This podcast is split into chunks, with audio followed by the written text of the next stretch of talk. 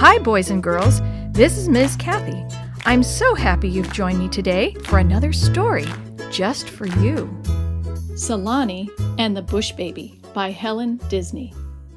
Salani was the newest picker at the African tea estate. He was 12 years old, and by reaching, he could pick the tender leaves at the very top of the tea bushes. These were the best of all the leaves and were separated from the rest. He stepped off the path to reach for a clump of leaves high on a bush. There was a stabbing pain in his leg. A snake had struck. Salani fell to the ground, crying with the terrible pain. The snake slid quickly back into the shadows. This was no new emergency to the foreman, who ran for his snake serum kit. Within minutes, he had injected the serum and sent for a truck. He must get the boy to the nearby hospital as quickly as possible. It was there that I, the missionary nurse in charge, became acquainted with Salani. They won't listen to me, the foreman complained to the doctor. Our strictest rule is that you never step off the path when you are picking leaves. But this boy is new, and his mind was on the leaves at the top of the bush. I wish someone had seen the snake so we would know the poison we're fighting, the doctor said. He looked worried. The boy is already unconscious, so he must have gotten a large dose of it. We'll do the best we can, but you'd better send for the family. We don't know who they are, nor where they live, the foreman said. The boy came looking for work alone. He said his father was dead, and the family had gone off, leaving him to look after himself. He's a good boy and a fast picker. Do your best for him, doctor. The busy foreman went back to his duties, thankful he could leave the boy in our hands. I took over for the next 24 hours, and an African nurse and I did not leave him. We gave stimulants for the laboring heart and piled on blankets to warm the cold body. The boy looked shrunken and helpless as he lay unconscious in the hospital bed, but at the end of 24 hours we knew he would live. Prayer and modern medicine had won. In the days that followed, we were not able to win Salani's friendship. He lay silent and unsmiling, though the pain in his leg had lessened and he knew he would live. At first I thought that my foreign looks and less than fluent language frightened him, but the African nurse could not get a response out of him either. Even Mzomsi failed. She was the ward housekeeper, and she had a way with frightened patients. Salani lay unmoving, his face a mask of unfriendliness and weariness. I decided to try a solution I had used before. Down the hill from us was the mission school, and Timba was a student there. I sent word for him to come up after school. Timba, I said when he came, thank you for coming so promptly. What would I do without you? We need your help with a snake bite case. The boy's name is Salani, and he's from the tea estate. He has no home, and he doesn't know where his family is. Please make friends with him. We've failed.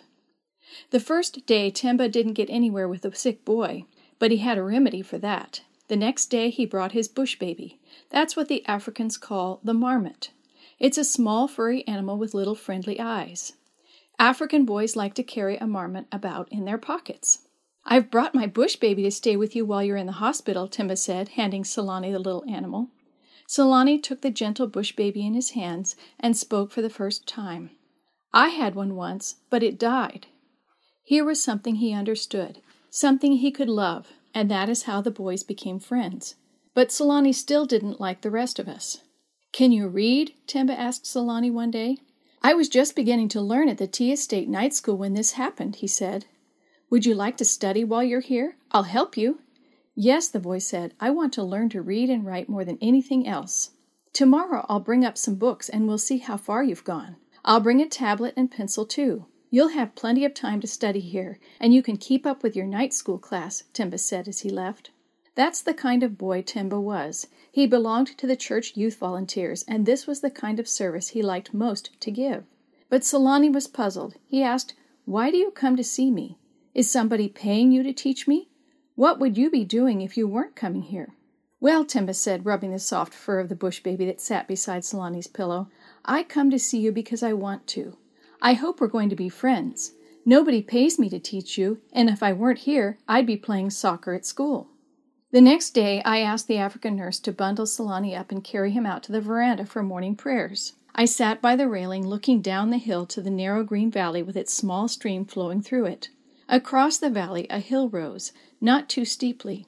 It was dotted with the kraals and small farms of our African neighbors.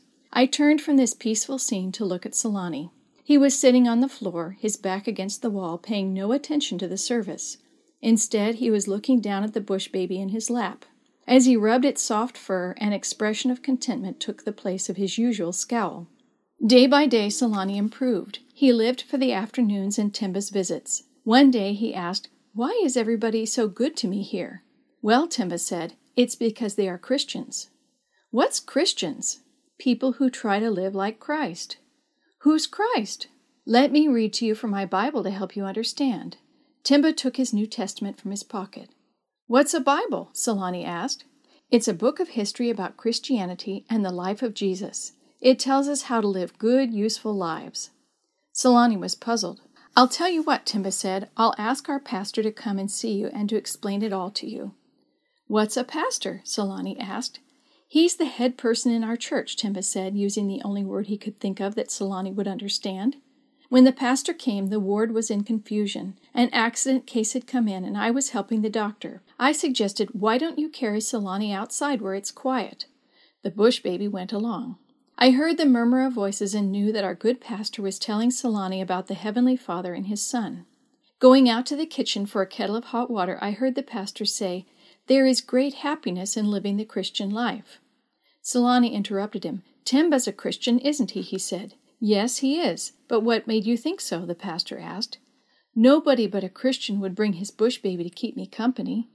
At last, Solani was well, and the time came for him to return to the tea estate.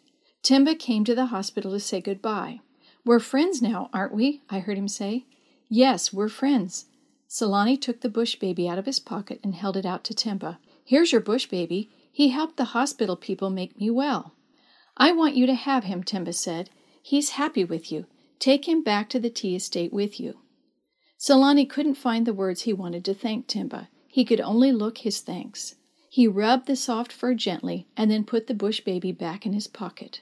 Come back in a week and go to church with me, Timba invited. I will if I can get permission, Solani said, and I'll bring along the bush baby because I'll never leave him alone. I know you won't, Timba said. We watched thankfully as Solani turned and started his journey back to the tea estate six miles away. Walk well, Timba called.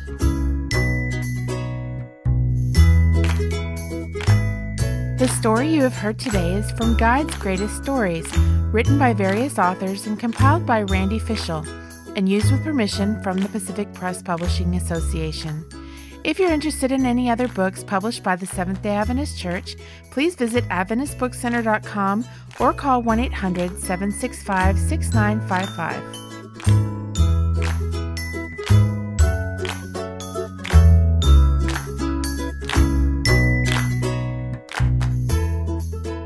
This podcast is a production of the Carolina Conference of the Seventh day Adventist Church.